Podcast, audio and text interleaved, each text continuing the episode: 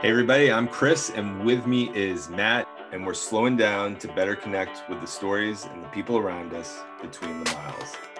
Matt, it is good to chat with you. And, uh, you know, hey, listen, I've got a basic icebreaker question, something that I think a lot of people ask when they're first meeting someone. But little did I, uh, you know, I was thinking about this the other day. I don't think I've ever asked you this question. Um, I know you like music, right? Most people do.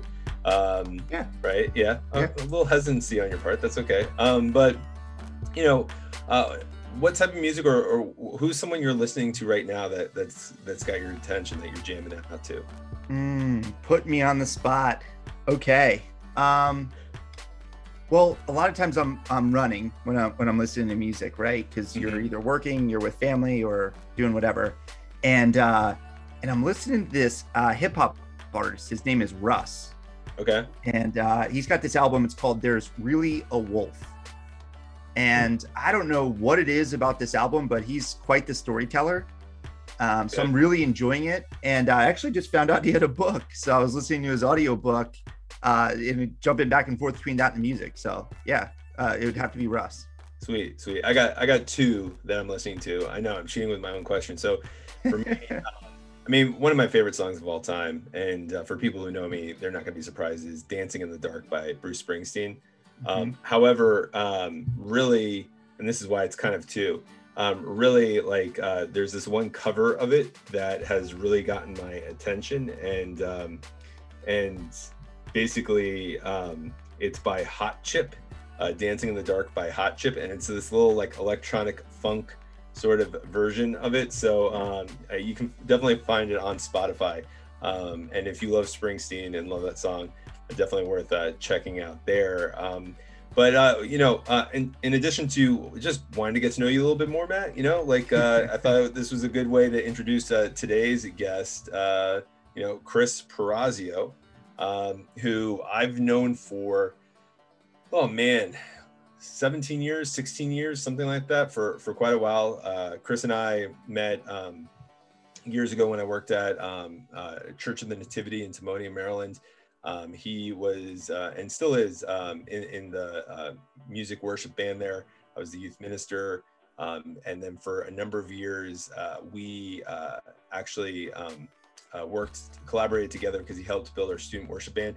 Man, I, I, don't even think this pops up in the interview, but uh, I don't know if you know this, we produced an album together. Him, his friend Simon, and I. Like, I did not perform on the album, and this was. You just album. like snapping your fingers, like actually, tambourine? Actually, I do clap my hands on one of the tracks. I do do some hand clapping, um, but uh, no, it was uh, with our students there and everything. But um, yeah, I thought it would be great to bring Chris on the show because he is not only a great storyteller, um, but he is uh, also really get good at connecting with people. Um, so, Matt, before we jump in, any initial thoughts? Uh, no, I'm excited, man. I, I, uh, yeah, I grew up in a family where uh, the, um, the the music bone skipped a generation, so it went from my dad to my brother. Mm-hmm. Um, so I've got some questions lined up that I, I think, uh, you know, I've always had questions about that I just never asked. Awesome, awesome. So, without further delay, here is today's guest, Chris Perazio. Chris Perazio, welcome to the show. How are you doing, my friend? I'm doing great. How are you guys doing? Doing well, doing well. So, Matt, um, as I was mentioning you to uh, mentioning to you before, uh, Chris and I, uh, Chris and I don't know if you realize this, we've known each other for about 17 years now, like 16 and a half, 17 no years. So way. I know. I mean, that, that, makes sense. That makes yeah, sense. Yeah, but yeah. But it's kind of um, crazy to think about that. But uh, having you on the show is great because, um, listen, uh, there's, uh, you have so many good stories, uh, Matt. Chris is a great storyteller. But before we get into any of those, Chris, why don't you uh, share with um, our listeners a little bit of who you are and what you do? Sure. Um, so, um, my name's Chris, and um, I'm a, I'm a musician here in uh, in Baltimore, and uh, I'm also a uh, music teacher here um, in this area, and uh, have played in lots of bands and released a lot of music and taught a lot of people and done a lot of things in and around um, Baltimore in uh, in that vein for the last uh, probably 15 or so years. Cool, cool. Now, are you are you like originally from Baltimore? Did you mm-hmm. like Oh, cool, cool. What uh, what area were were you guys from? Um, uh, so I was uh, based just Baltimore County. Um, so I, I was uh, I've lived uh, in Carney. That's where I was born, kind of near Parkville, and that's uh, I live in Parkville now. Oh, nice. Yeah. And and so you said you were a musician, right? So you and Mhm. Chris, uh, Chris was prefacing by saying you guys have known each other for 17 years. Um, Yeah. and and I could tell, right, just by getting to know you a bit beforehand, uh, certainly looking you up a little bit, that uh, that music's been in your blood for uh, quite some time. So when Oh, yeah. when did this all start? So I pretty much I feel like I've been playing music or just been enamored by music my whole life. Um I uh I started taking drum lessons that because I my primary instrument for years now has always been drums, even though I wear lots of different hats and uh things like that. But um I started taking drum lessons when I was six. So like officially like taking drum lessons when I was six years old, which is crazy when you think about it. But um yeah, so I've been kind of doing it my whole life. But even before then, like I remember, you know, driving in my parents' car, you know, always having strong opinions about what was on the radio. you know, like I don't want to listen to a talk show. Like put put the, put the music on, Yeah. you know. Yeah. Uh, so what um what were your parents thinking getting a six year old drums or into drum lessons? Or was that totally you like mom dad I want to be like you know name that drummer and uh like how, how, how did that how did that happen? Because for me like I played piano and everything like that but that was totally like expected seven years old you're gonna take piano lessons right? Yeah. And then I fell in love with it. But uh, drums, it's not something like parents are like, you know what, piano, drums. Let's go with the drums right now for a six-year-old. So Yeah. So honestly, I really have no idea. I think it might be so I know I became interested in the drums because my grandfather uh when I was growing up after school, I would go to my grandparents' house. Um, and during the summer, I would be over there too. And um, in the basement, uh, he had a VHS tape. I'll never forget it. It's still down there. Uh, I just saw it the other day when I was there. It's a VHS tape of a live concert, and it's like Willie Nelson and Friends from like 1982 or something. And it's, I just remember watching it and just being completely fascinated by the drummer, you know? And I remember like there would be other things that, like other concerts, you know, that would be on tape or like if there was like a live show on TV that my dad wanted to watch and stuff like that, I would always just be fascinated by the drummer. And that's kind of where it all started. And my family, there are musicians in my family, but no one else in my immediate family plays music. Uh, so I don't think, I don't think at least that, you know, there was, you know, there wasn't like a you need to play piano or you need to play guitar or you need to play violin. I think it was just something that I kind of gravitated towards. And uh, I think probably by then they had seen me play sports and were like, well, it's clearly not that. So, so I think that they were like, yeah, we'll give this a shot, you know, and, you know, worst case scenario, it, you know, it's a thing that he goes through and that's about it. So, um, but yeah, so I think it was just something that, you know, and not, I think it was also that once I started doing it, I really took to it. And I really, I, I kind of, I kind of was really serious about it from a really young age and was like really interested in it. So that was something where they were like, oh, okay, well, this might be something worth pursuing. Hmm. Yeah. So when you um when you think about a drummer, right? Like Mhm. what like it, it's not something you necessarily go off and have a solo career with, right? I mean, uh it, it, it you it's all about being connected to a band, being connected to an ensemble or things like that. Like if you were to s- describe to someone who'd never heard about drumming before, which is kind of hard, right? Because it's such an ancient It's the oldest instrument in the world. yeah, right. but like well talk a little bit about that. Talk a little bit about the um, drums relationships uh, or percussion's relationship to the rest of music. Sure. Um it's really kind of interesting um because like you know it's like we said the they're the oldest instrument it's the oldest instrument in the world. You know like the earliest things that we have you know are logs with you know presumably animal skin stretched over them and even like rocks that we know were like these were played upon and stuff like that. And you know the only other thing that's older than that are like little like flutes and recorders and stuff like that made out of animal bone.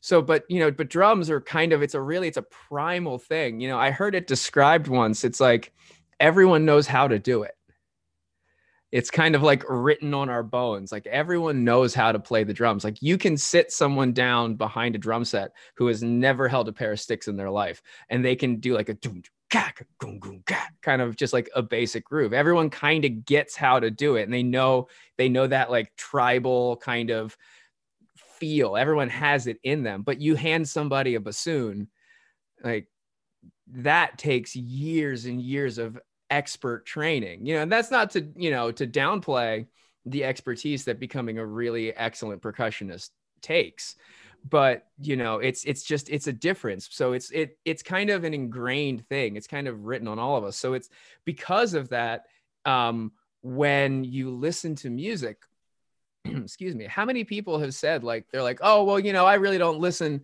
to much music. I just really like the beat you know? It's like so people the way that people even talk about just music at large is so connected to the to percussion and so per- connected to rhythmic probably more than just percussion in general. So like that that's a really you know interesting thing really when you think about it because it's it's imbued in all music. Like the, the three basic elements of music you could say melody harmony and rhythm you know and that rhythm that really gets inside of all of us and it, it's it really kind of drives it and that's i'm sure we've all had the experience of going to wherever local bands play and you hear a band with a not great drummer and instantly the band you like i don't like that band something's weird about it and that you know and it's just like when that you know that pulse that thing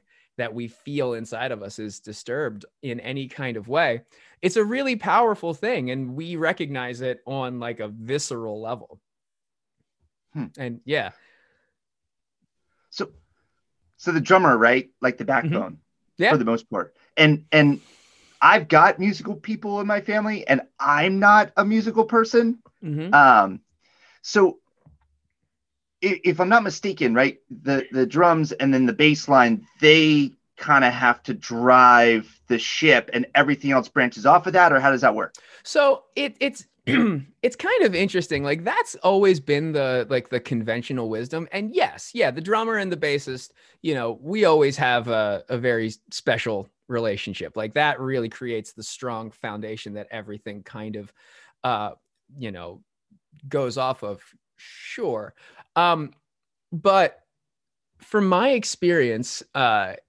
it kind of i feel at least it go it goes a little farther than that. Like if as the drummer if i don't know the pattern the guitar player is strumming or if i don't know um the lyrics of the song or if i can't hear what the what the singer is doing or if someone's taking a solo if i don't know what they're doing i'm kind of not doing my job because you know music in general and i think that this is this i mean this is kind of like one of the biggest things that you know i've learned over my years of playing music. It's that within an ensemble it's all about listening.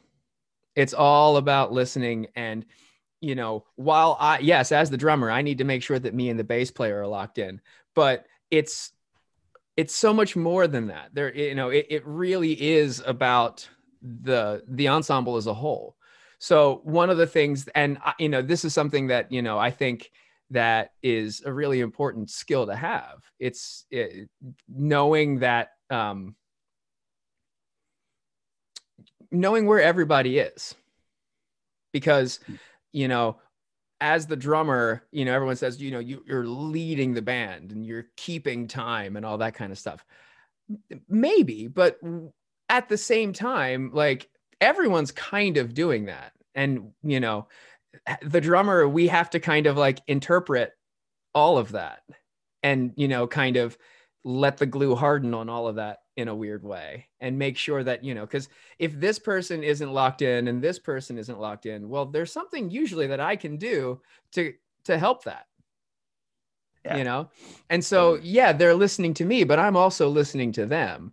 So it's it's yes uh, it's it's kind of it's a it's a relationship an unspoken relationship of listening that goes across the whole entire ensemble no matter what it is whether it's an orchestra whether it's a you know a jazz combo or a rock band or whatever it's it's you mentioned something in there uh, that I'd, I'd, I'd love for you to elaborate on too because like i've obviously been to uh, plenty of shows in my, in my life and it's the solo right like mm-hmm. you watch someone just go completely mm-hmm. off the hinges right like yeah. how do you bring it back in? how do you guys know to bring that back in Interesting. Yeah, that um well, it, it's not always easy.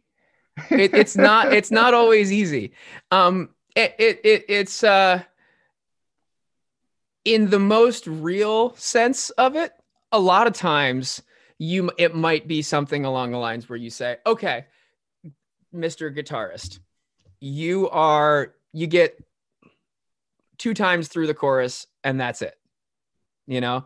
Do whatever you want we're following you and we're going to come and go and we're going to follow you but that's the amount of time that you have. Go you know? And the rest of the ensemble and you know and you We'll we'll get you there and we'll get you out. You know so there's yeah we're kind of you know destroying everyone's illusions right now. But you know but sometimes it's like that. But sometimes it could also be a thing where it's like, okay, cool, we're going to be rolling along and it's going to go into a guitar solo. You do your thing. And then, you know, we're going to go from there. And that kind of, that's, you know, that's, it's just a difference. And what that is, that kind of goes back to what, what we were saying about listening, you know, mm-hmm. because when someone's soloing, they're listening to the ensemble to know where they are because their solo has to make sense in terms of the rest of the music. So they're listening to what we're doing. And then at the same time, we're listening to what they're doing and we're supporting that. And not only are we supporting that, but we might be, you know, if they're really building up, we're going to be egging them on. We're going to be like saying, hey, this, or if they're doing something that's really exciting, we're going to build the energy. And then we also have to listen where if it sounds like they're winding down and they're doing it, we got to make sure that, like, okay, cool, it's over. We're moving on now. And then one thing to really kind of check out is that there's a lot of, you know, telepathy going on. Uh, you know, mm. like there's a lot of like, you know, you'll see like the guitar player just like look over their shoulder, or the sax the sax player will like like turn around and cue with their instrument or something like that.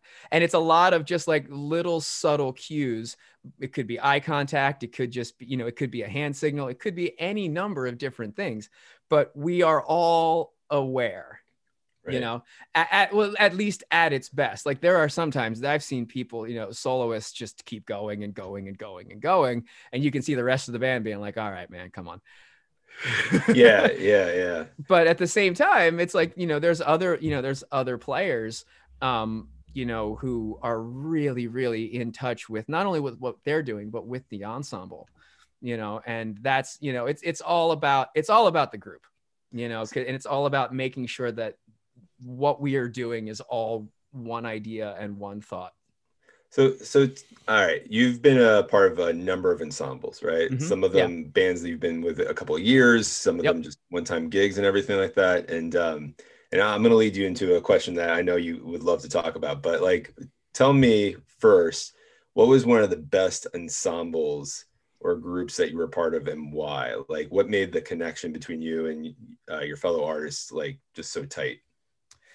Oh man, that's that's a really difficult question because um you don't have to drop names. I know that we have common friends and you know and, and, everything like that. So you know you could just you could talk at a, a thirty thousand foot view on that. Yeah, but, well, I mean, I think it's different. Um, you know, because of all the different things and all the different groups that I've played with and all the different people that I've worked with over the years, it kind of really haven't ever done the same thing twice you know? So it's like there was you know the band that i was in like late high school into the early years of college um, which was more of like you know kind of like a like a progressive rock type band with crazy guitar solos and stuff like that. That was a really cool thing um, for a little while. And it's just kind of like that that kind of taught me how to really be in a band you know and how to deal with personalities and how to deal with all these things and how to deal with all of that you know and then the the next thing that kind of happened after that you know was more like okay how do how do we write songs? How, how you know how do you you know create and craft you know different things like that? And then another ensemble that i was in was like okay well how do you how do you back up you know an acoustic musician who is you know kind of a singer songwriter and be more of a percussionist and more of uh, textures as opposed to just playing grooves and stuff like that you know and then you know in in subsequent years and even currently it's like okay cool. How do i play other instruments? You know how, how do i be a guitarist? How do i be a keyboard player? How do i do all of these different things? So it's kind of you know it's there kind of isn't one favorite because it's it's to me it's kind of like i don't know even though a lot of those ensembles don't really exist anymore you know and by that i just mean that you know we aren't playing we aren't releasing anything new. Like they're still a part of me and they're still i'm still learning lessons from those groups years after being in them and years after doing what i did with them. Yeah. um, and there's always something where i can look back on it and say oh this is something that i dealt with then. And i didn't even know i was dealing with then. This is something that i learned from that group that i didn't even know that i was learning. Yeah. Yeah but I know from knowing you over the years, though, you've had these special moments, right? Not necessarily like on an, maybe on an album, you know, maybe um, you know doing a show, uh, you know, uh, and uh, talk about some of those special moments that you've had and what made them like intimate or memorable um, uh, in, in regards to those experiences.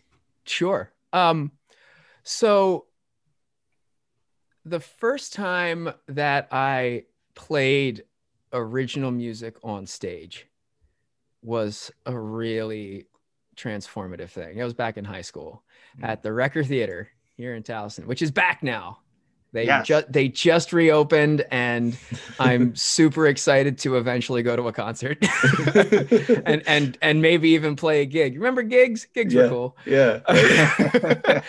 um, but yeah, so um, but it was on stage at the Recher theater with uh with my my very first real band cold taxi. Um yeah chris knows that name. Oh for for better and for worse i know that name. For better or for worse. Maybe we'll have to get into that story but uh, maybe we, yeah. we might have to. we might have to. I, I, I am still sorry. Uh, um but uh but that moment was really something because I remember I was wound so tight and I was so incredibly, it wasn't nervous, but it was excited, you know, because I had played before. I mean, I'd always been in the school bands and stuff like that. And so I knew what it was like to play music in front of people, but to play music where I would say, no, this is mine. This is, this is what I think. This is, you know even if it's just in a weird small portion of it just like i'm just the drummer of this band. I didn't really write the chords or the lyrics or you know anything. I you know i just i helped make the song the song. So that moment right there because when i got when we got on stage it was just this you know it's like time just kind of disappeared for a little while.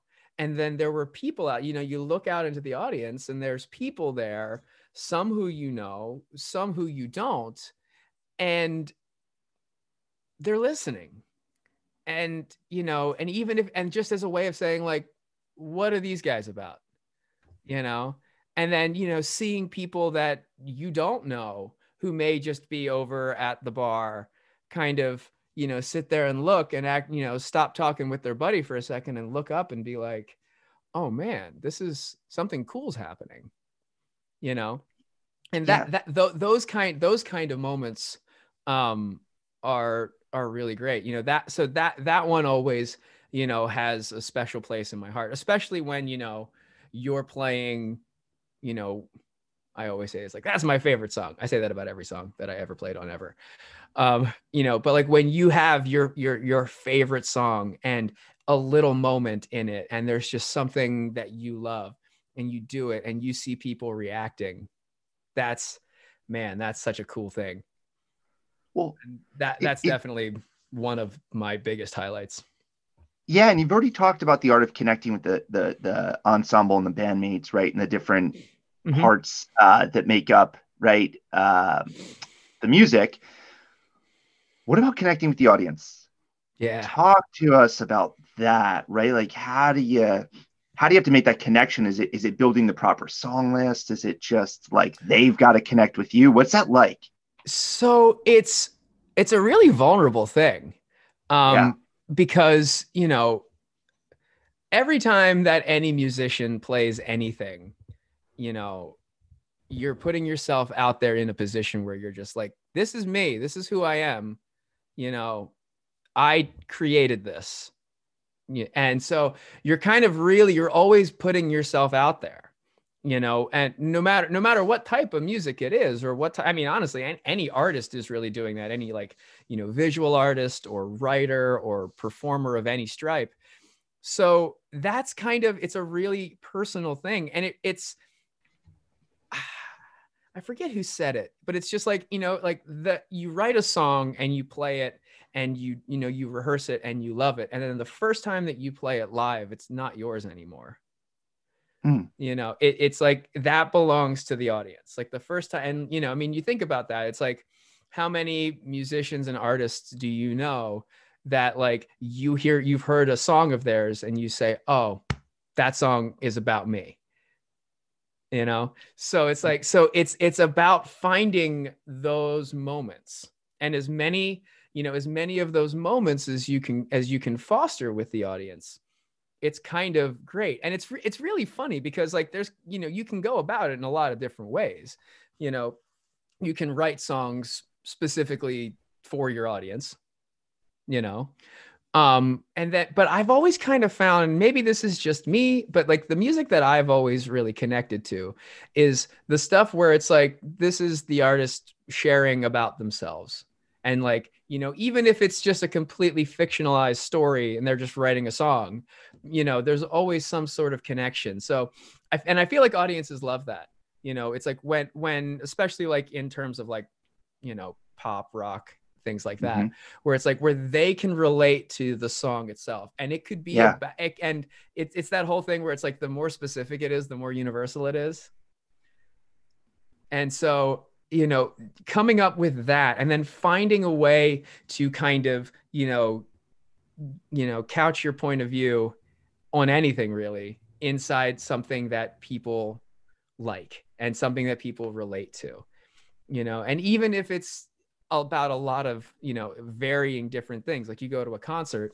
um it's not always just like one song about one kind of thing you know? It's like there there's you know fast songs happy songs slow songs whatever um, so, but being able to do that and being engaging and having basically just having a point of view mm-hmm. and you know and and really being able to connect with your audience is probably one of the hardest things that we try to do because I know that I have, you know, been in bands and played with people where it's like we love a song, we rehearse it, it we sounds great, and you go out and you play it, and it's just like, yeah, okay, cool, that was a good song. And then there might, and then there might be a song that you do later on that was just like we wrote this in 20 minutes you know, on the car ride on the way here. And it's just a fun little thing. And then that thing makes everyone go bananas. That's awesome. That's yeah. awesome. Um, you know, like with that too, um, you don't always get to pick your audience, right? I mean, there are mm-hmm. times where you have maybe a house show, right? Like, and I know you've done a couple of those where it's private invite and things like that. But then there's other times where you're like, hey, it's the Recher theater or wherever, and the crowd. Are, are there times where you felt like you guys were on, but the crowd was off? Oh yeah, Can you t- talk a little bit more about like why you think that is? Like when the crowd's off, yet you. It sounds arrogant or prestigious, but like like I can sort of there are times where I felt like I was in a groove, whether it was speaking or something like that. I'm just like these people are in a funk, right? Like Yeah. talk a little bit about what you think that is or why that is. Yeah. So, um, that is one of the great mysteries of the universe. I'm pretty sure. um, so I, you know, it, it kind of, it, well, I, I, it depends on the venue, I think.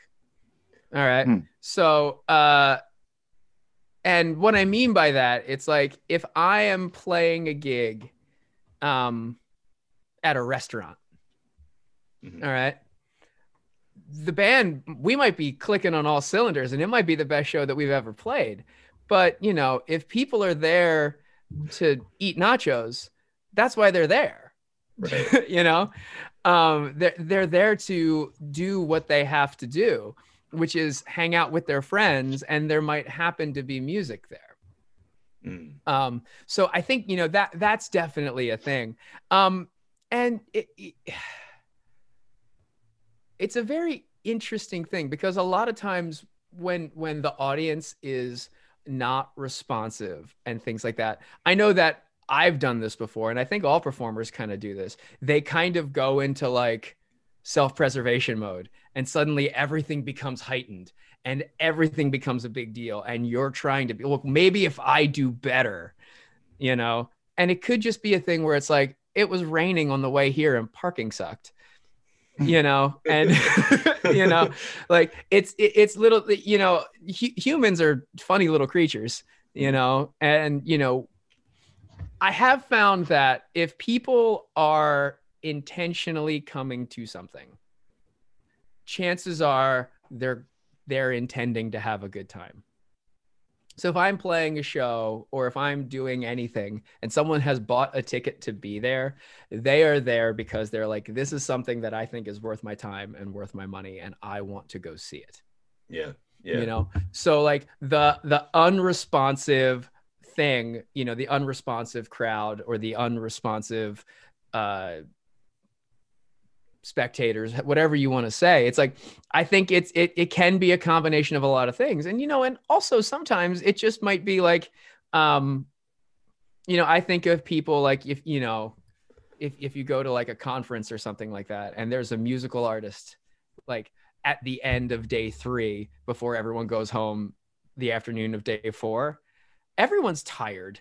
They've been doing a lot of stuff. So they might be you know they might be enjoying what they're hearing they might be enjoying what they're seeing but they're just not they're just not giving the feedback that Mm. we would normally expect to receive or the feedback that we want to receive and that you know yeah Yeah, well, it, it brings me up to something that I, I, I picked up, uh, you know, on on your bio, um, that you know we're talking a lot about concert venues and Mhm. songwriting and all these different things and playing with the band. And I came across the fact that you've also played with like a pit orchestra, right, Yeah. on musicals and Yeah. things like that, right? So so then, if I'm not mistaken, maybe I am mistaken because I've only been in the audience for that. But Mhm. can you even see the audience? Can you see the actual performers? Like what what's it like? Yeah, right? Like what's it like Generally in, not. that vein? Yeah. Okay. Um, yeah, so playing with pit orchestras for shows and stuff like that is that's a whole different ballgame. Right. That is an entirely different thing. Um, because well, for a lot of reasons. First of all, um, No busting into solos or anything like that. Yeah, Like the yeah. piccolo player can. yeah, no, you, you you can't just yeah, you can't just yeah. no ad libbing. no ad libbing yeah Yeah. absolutely you are it is that is a reading music type of type of situation i mean even if even if the show is more like pop oriented you know it is def there you know there's always liberties that you can take you know just given the nature of the instrument. But um but depending on the show i mean sometimes you're just locked into the score and sometimes you're you know sometimes you do have a little bit of um, liberties. But you know it's i guess the first thing is that it's uh it's always it's always the same music every single night you know? It's not like you know you're gonna come in on you know on day two and they're gonna be like okay cool yeah so here's tonight's set list you know, it's it's always the same. It's always the same music. It's always the same thing. Um, all the same songs, all the same interludes. All you know, the dance breaks are generally always going to be the same, and things like that. But you're right. We can't see the cast generally speaking. Um, I know that in uh, you know, for some shows they will have like closed circuit monitoring. So like they'll have just like a static camera in the back of the room of like just the front view of the stage, which is important. So for like things like conductors and stuff like that to be able to see the, you know, the action that's actually happening on stage. Um, but that right there, actually, that, you know, this even goes back even further because now, well, I'll say this first. Whenever you're playing in a, in a situation like that, it's so totally not about you. You know, it's like I am I am not there be, because I need to show you what kind of drummer I am. You know, that's not that's not why anybody went and bought a ticket to Les Miserables. you know, it so it's like that that right there, that's kind of the first thing and kind of understanding that you are you are the atmosphere for what's happening on stage. You're not on stage. You know, your sound is important and it is a valuable, you know, thing that is happening, but it's not the main event. That's definitely not why people are there, especially as a percussionist.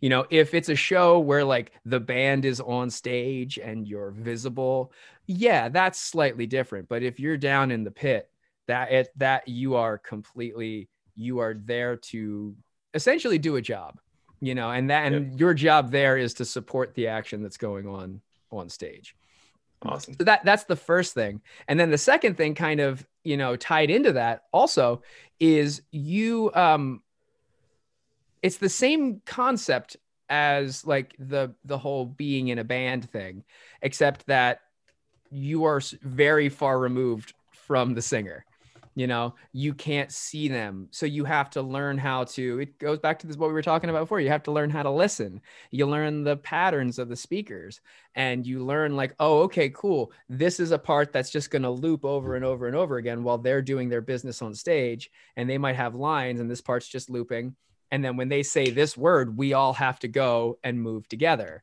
and things like that. So it's it's a very different kind of experience. And it's it's kind of thrilling because it does leave some room for a lot of you know a lot of fun even though it is the same technically the same show every single night.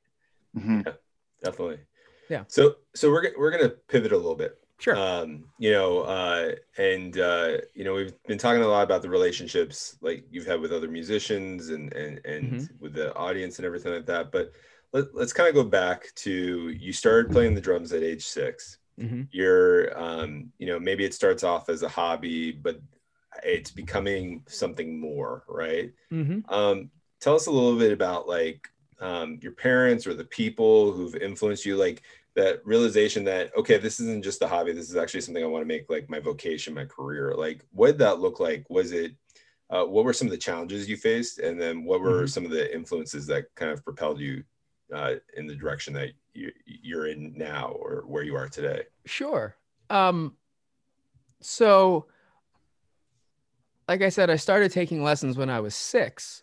Um, for most of that time, my uh, my grandfather sat in on all of my lessons, mm. and yeah, so he was just there. He was the one who took me, and this was kind of like this was just the thing that we did together. Is you know, like we, he would come to my drum lessons, and then um, he would also, um, when I was practicing, he would stand and he would like be there while I was practicing and kind of keep me on task and keep me focused and kind of made sure that I was doing it. And we would fight and we would argue. T- and he'd be like, You did that wrong, do it again. And to this day, to this day, I have no idea whether or not he actually knew what he was talking about.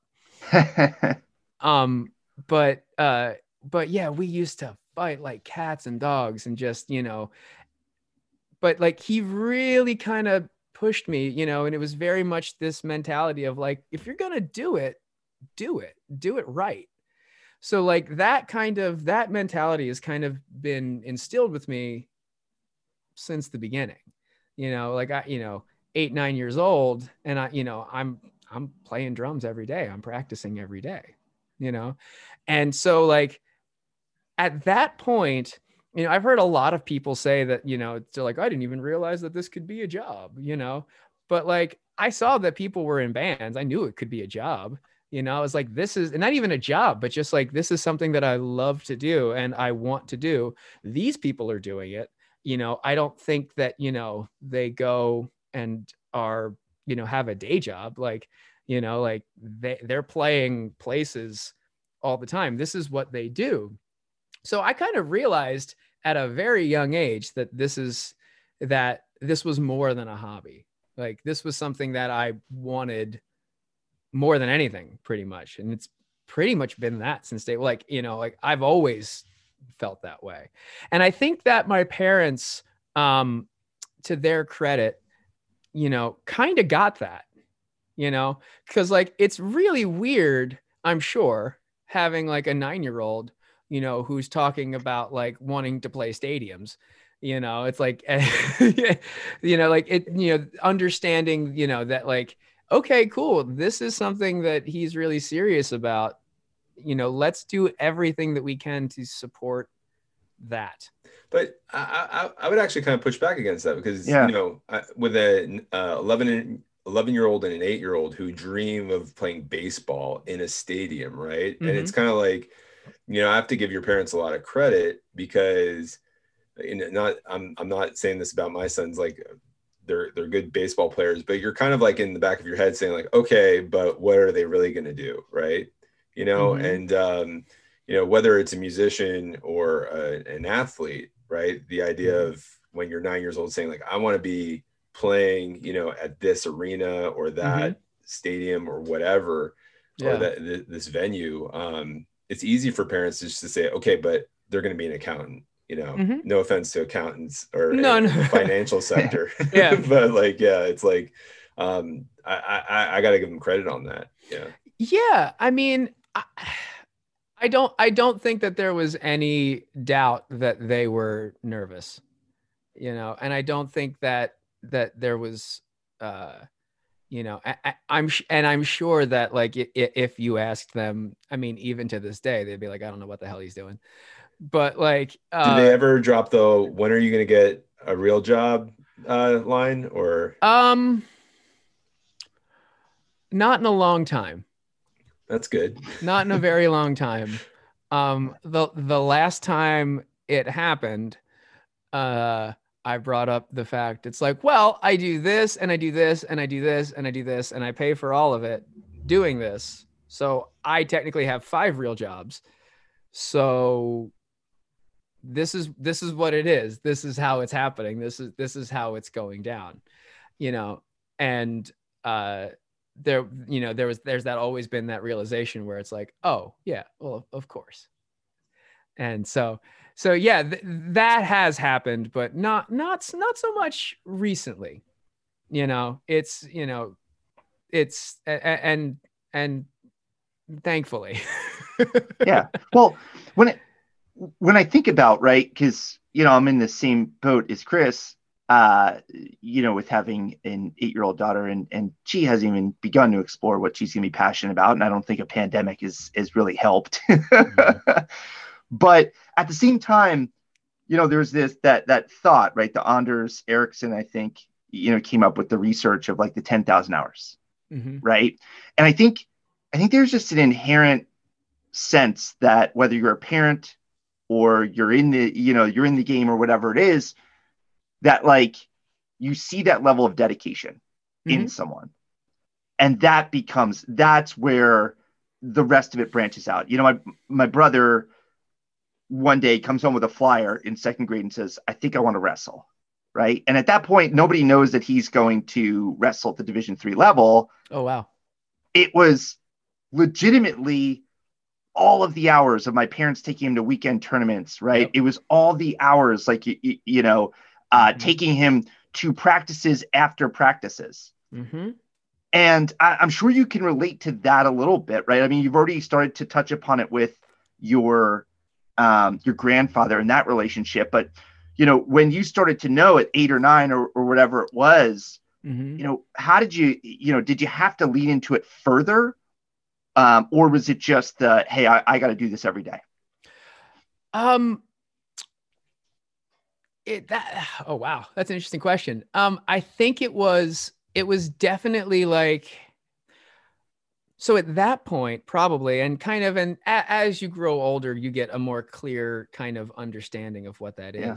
but like um it was definitely a thing where i understood i think i mm-hmm. i want to say that i understood i might be full of crap when i say this so um but I feel like I understood that everything that I was doing when it when when it came to what I was doing was leading me in the direction that I knew that I wanted to be going.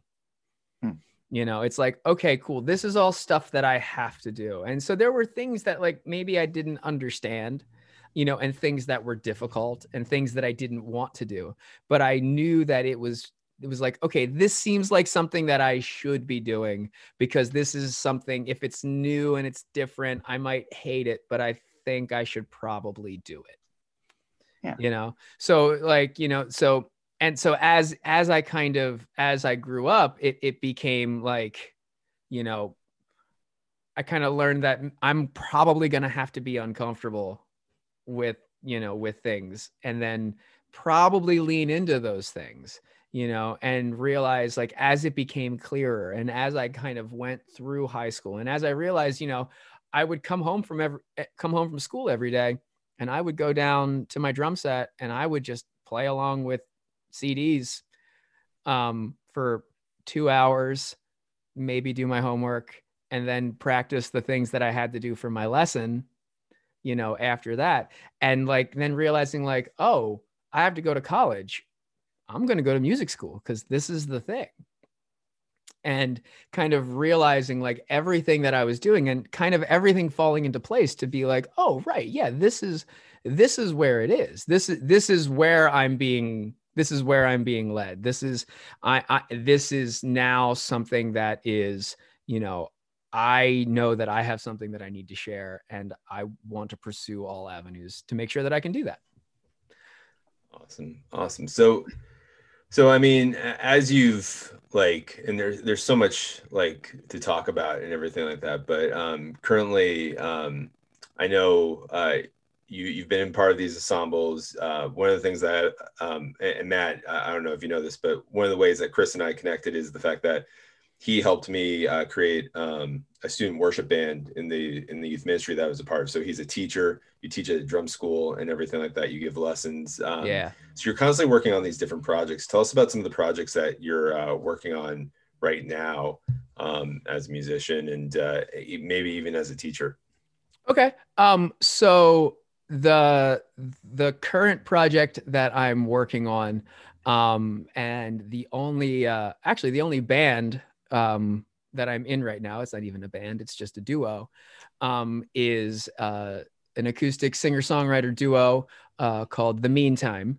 Um, me and my uh, my partner Ashley, um, we've been writing together for I believe it's about three years now, um, and uh, we met uh, on uh, playing uh, in the wedding band circuit. That's another thing that I do. I play drums in uh, in a in a wedding band, corporate band, um, and she was uh, a female singer on one of the gigs, and so um, we hit it off. And since then, we've become really close friends, and uh, we've been writing music together for about three years now.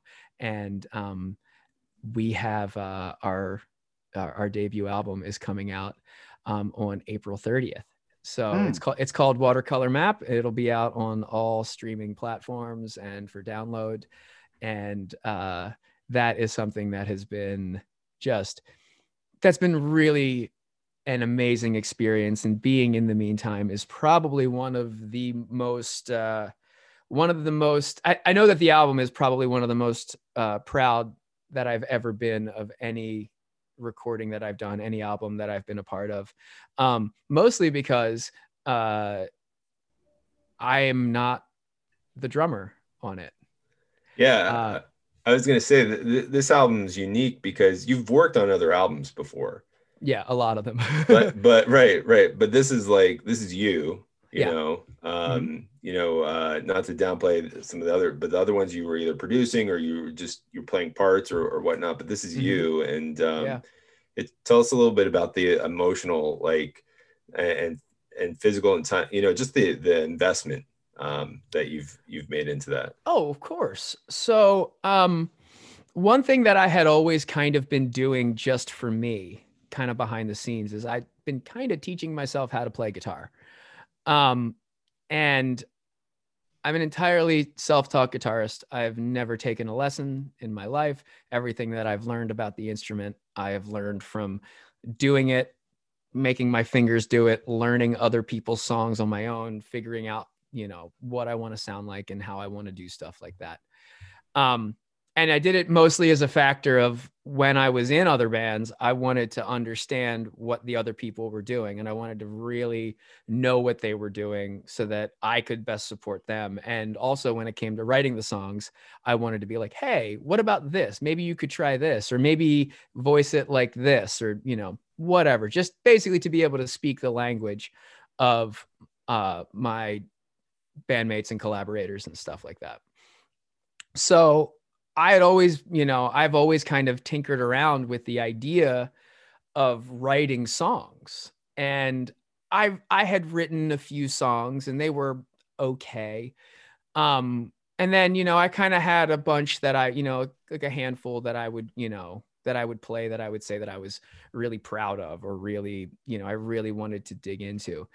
Um and then uh you know, when you know, I started working with Ashley, uh, it was it was really cool because the way that our musical sensibilities aligned, um, and the way that our personalities aligned, and you know, also I sing on the album as well. I'm, you know, I've I've been singing forever, but I've never really been, you know, I've never really been the front man of a group. I've never been like the lead singer. I've always sung harmonies and background vocals and stuff like that. So, you know, to be suddenly in a group where it's just two of us, where it might just be, you know, guitar, ukulele, and two voices, or piano and guitar and two voices, or one voice, or just me. Um, it really, the investment of time, like you were saying, Chris, just went up exponentially because Ashley has a master's degree in voice. She's one of the best singers I know, probably the best singer I know, and just remarkably talented and can sing everything. I, you know, I could I could listen to her sing the PF Chang's menu and I would buy that album. Um, but um, I realized like, oh man, I have to be able to hang. Like I have to be good, you know, because not only do I need to uh does does this need to sound good, but if all of a sudden like I can't hang, well, she's not gonna want to work with me anymore. You know, so I needed to be, I needed to up my game a lot.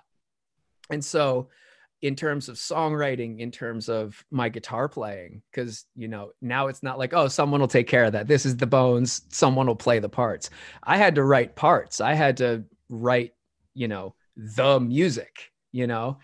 And then on top of that, I had to, you know, I had to be a lead singer. I also had to be a backup singer. I had to do a lot of different things. So it kind of it really stretched me to uh like I said, to up my game, number one. But then number two, it also really uh, kind of pushed me creatively to be like, okay, cool. I know that I'm not, you know, a world burner of a guitarist. I can hang and I know what I can do. So how do we make, how do we, how do we embrace that? And how do we make that the thing? And that's kind of, that's kind of what we did and that's kind of how we work as a band. It's you know we we both have very uh you know specific skill sets that we bring to this and we bring to the group. And then the way that we sound is the you know just a perfect culmination of all of those uh, all of those skills which you know honestly that's that's what you're always looking for. You know you're looking for that that that synergy it, it's really interesting to hear you talk about the creation of an album versus like the um the performance of a of a song right Sure. so when when you're doing when you're performing a song on stage right uh versus uh uh performing that song for an album right there's uh, it, it sounds like there's just a lot more with with the show there's almost the feeling like okay we can get this right next time. If if there's a mess up we can get this right next time. Where with the album it's like permanency Mhm. right? And Oh, it's and um you know almost kind of like we're gonna just do this for the album even though we can't necessarily ever do this live right? Sure. Um so was there with with some of these songs that you were creating how many of them were ones that you had taken from doing live to maybe putting on the album versus ones that you just created for the album. Does that make sense? so yes. So this album uh every song on watercolor map that's the name of the album if i didn't say that before i don't remember. But uh every song on the album we have played live before. And so that was actually that's kind of one of the cool interesting parts of this album is because um, we probably decided to make this album uh probably summer of 2019 we decided that like we were going that we were going to do it and we recorded it um at the beginning of 2020 january of 2020 right before uh something happened i believe that there was some sort of worldwide event yeah something yeah that yeah. had happened um but uh so we we kind of knew what we wanted and when we had decided to make the album we probably at that point probably had about roughly seven or eight songs i want to say. And then we took the time and we had i mean like finished i want to say. And then we had a bunch of other ones in the pipeline that were that were coming along and we were working on. So we pretty much didn't write anything new or specifically for the album. Everything that is on it uh we have played and we workshopped. And you can probably find you know on my computer probably five or six different versions of verse two And, you know and you know uh, in voice memos of us sending little snippets of lyrics back and forth and hey what about this? or hey i just wrote this chorus or oh this chord progression is really cool. Maybe we could use something with this.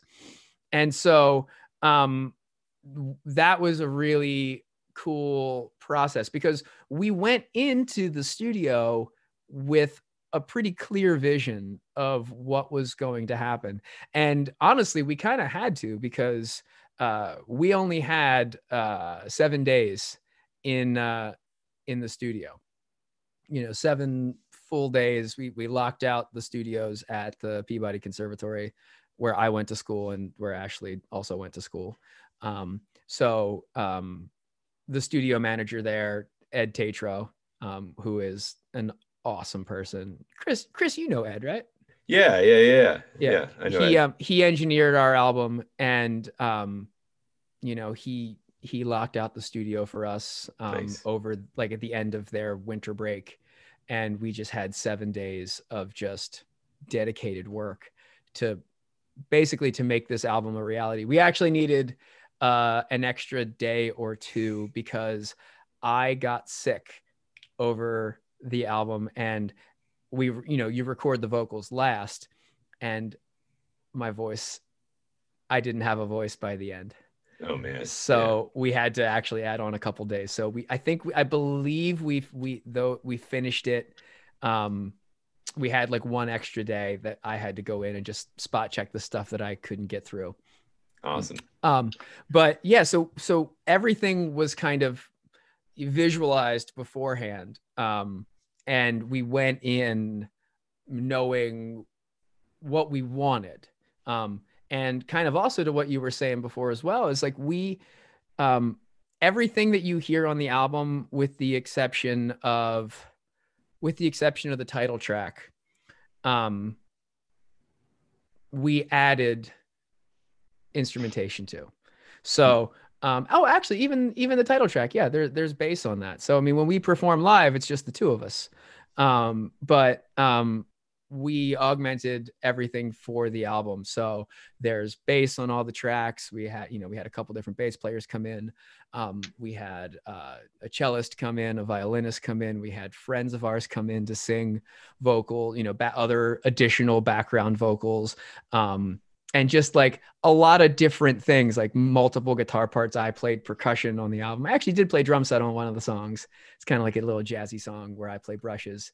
Um, so you know, we did all of that for the record, but all the songs, well, the coolest part I think is that it was born out of uh, us playing these songs live, you know, so like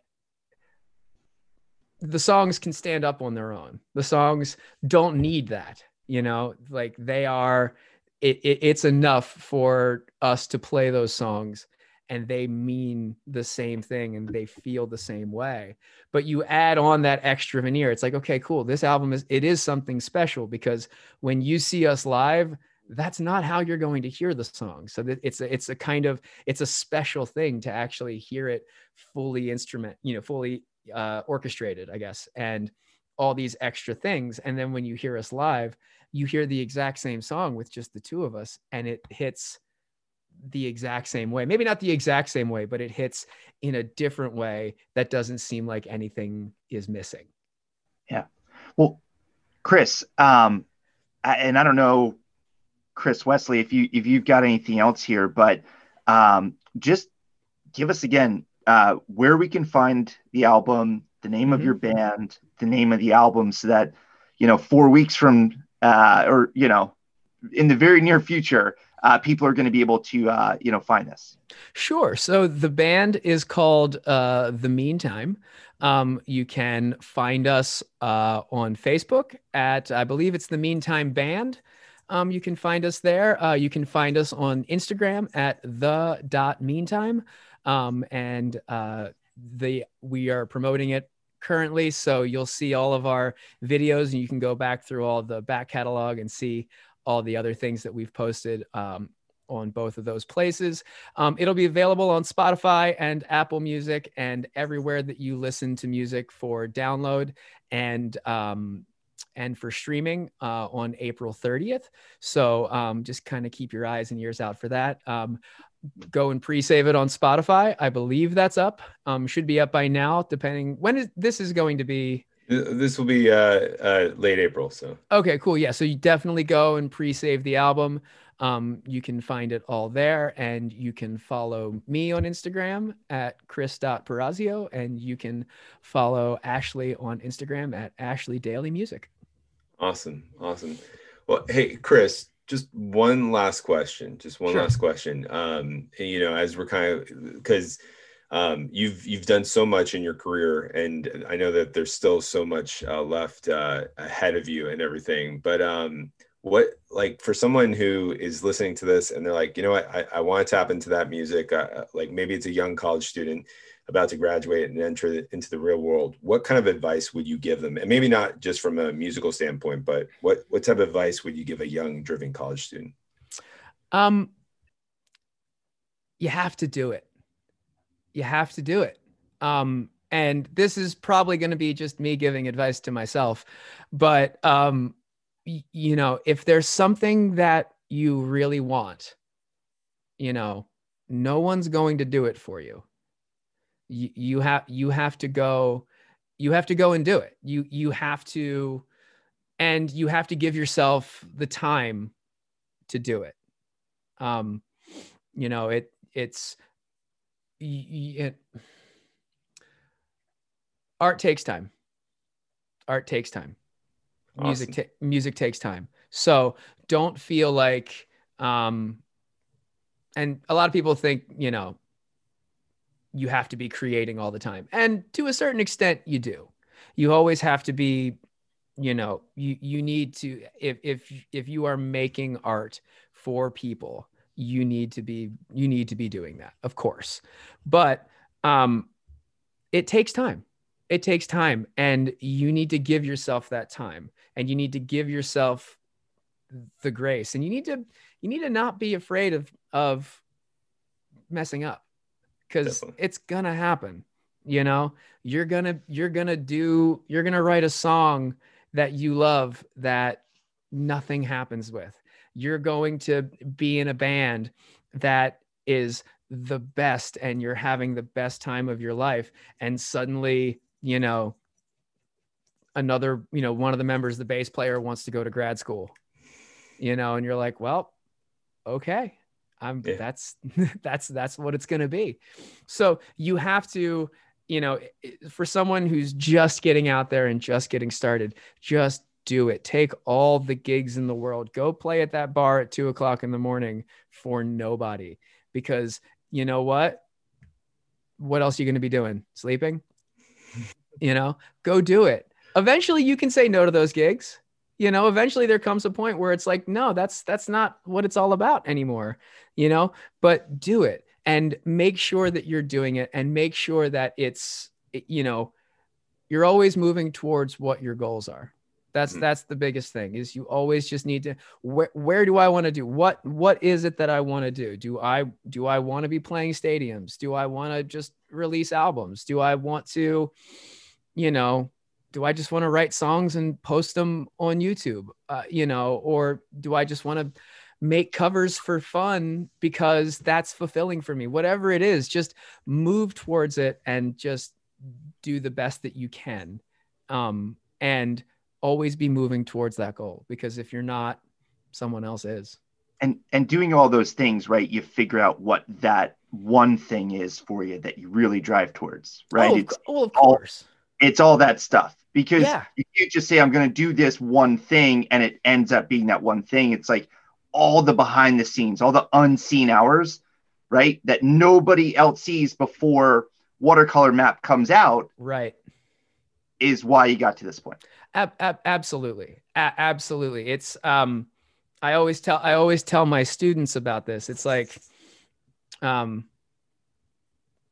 when you practice it sounds bad like and it should sound bad because that means that you're actually getting better you know that means that you're working on something that isn't there yet you know if if you're practicing and it sounds good yeah you're you're kind of maintaining but you're not necessarily getting better because it's already it's already something that sounds good you know? So like it's yeah it's exactly like you were saying. It's like it's all of that work that you put in. It's all the stuff that you know that you don't post on instagram that you know that that no one really cares about you know? I tell my students this all the time. It's like no one wants to see you practicing rudiments. No one cares about that. What they do care about is you know when you're out there presenting yourself that you've they don't care that you've done the work but the work shows itself yeah and yeah. you know and that's and that's that's the thing so just like you said just all the hours all that unseen stuff all that all that you know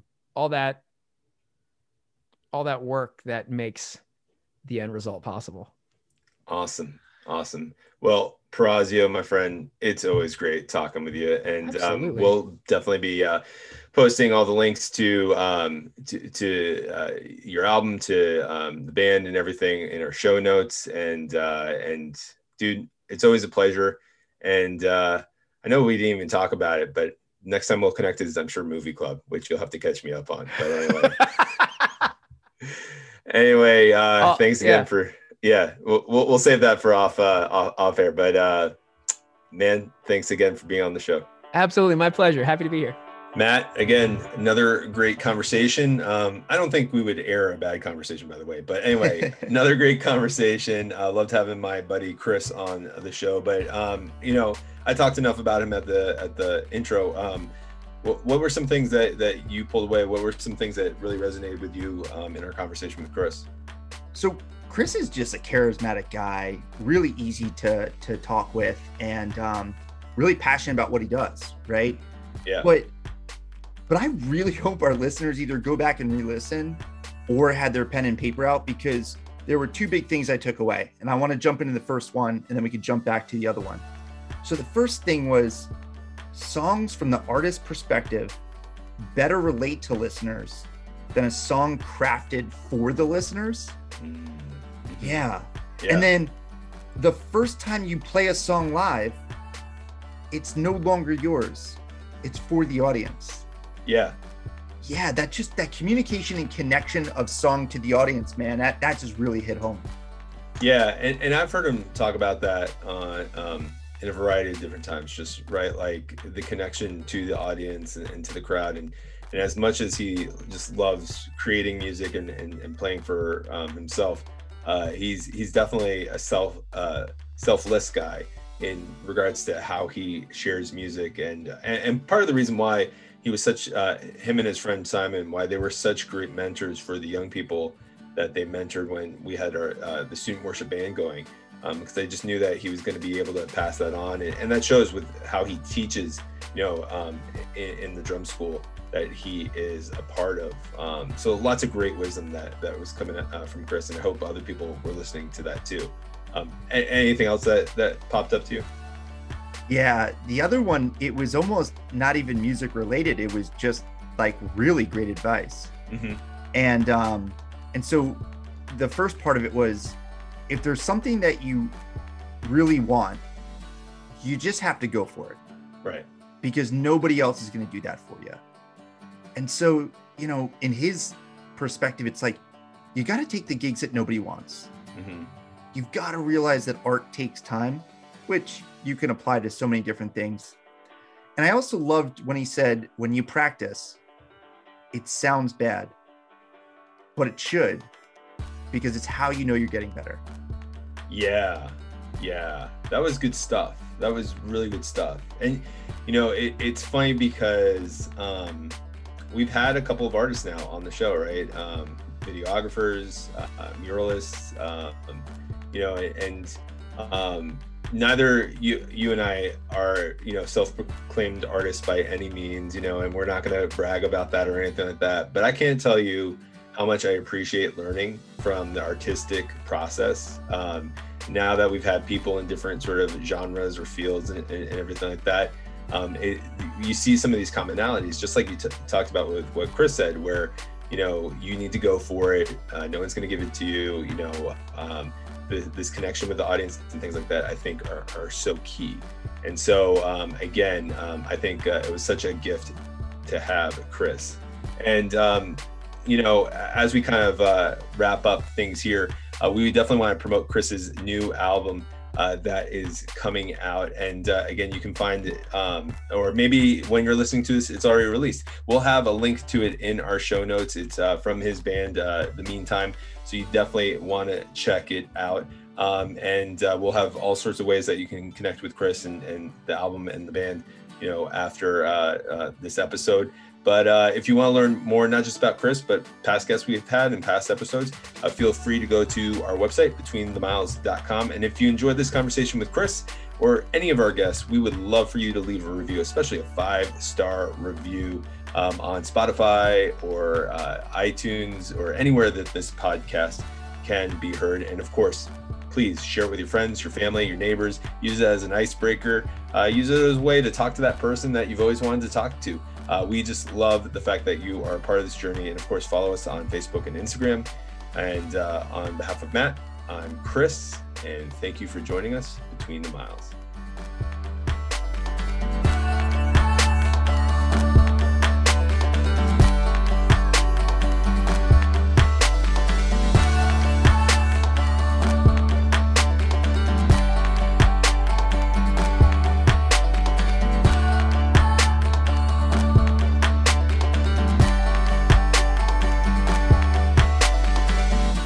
This has been a Between the Miles production. Your hosts, Chris Wesley and Matt Wells. Music provided by Jam Studio, Wide Open Road. For more information, visit our website at betweenthemiles.com.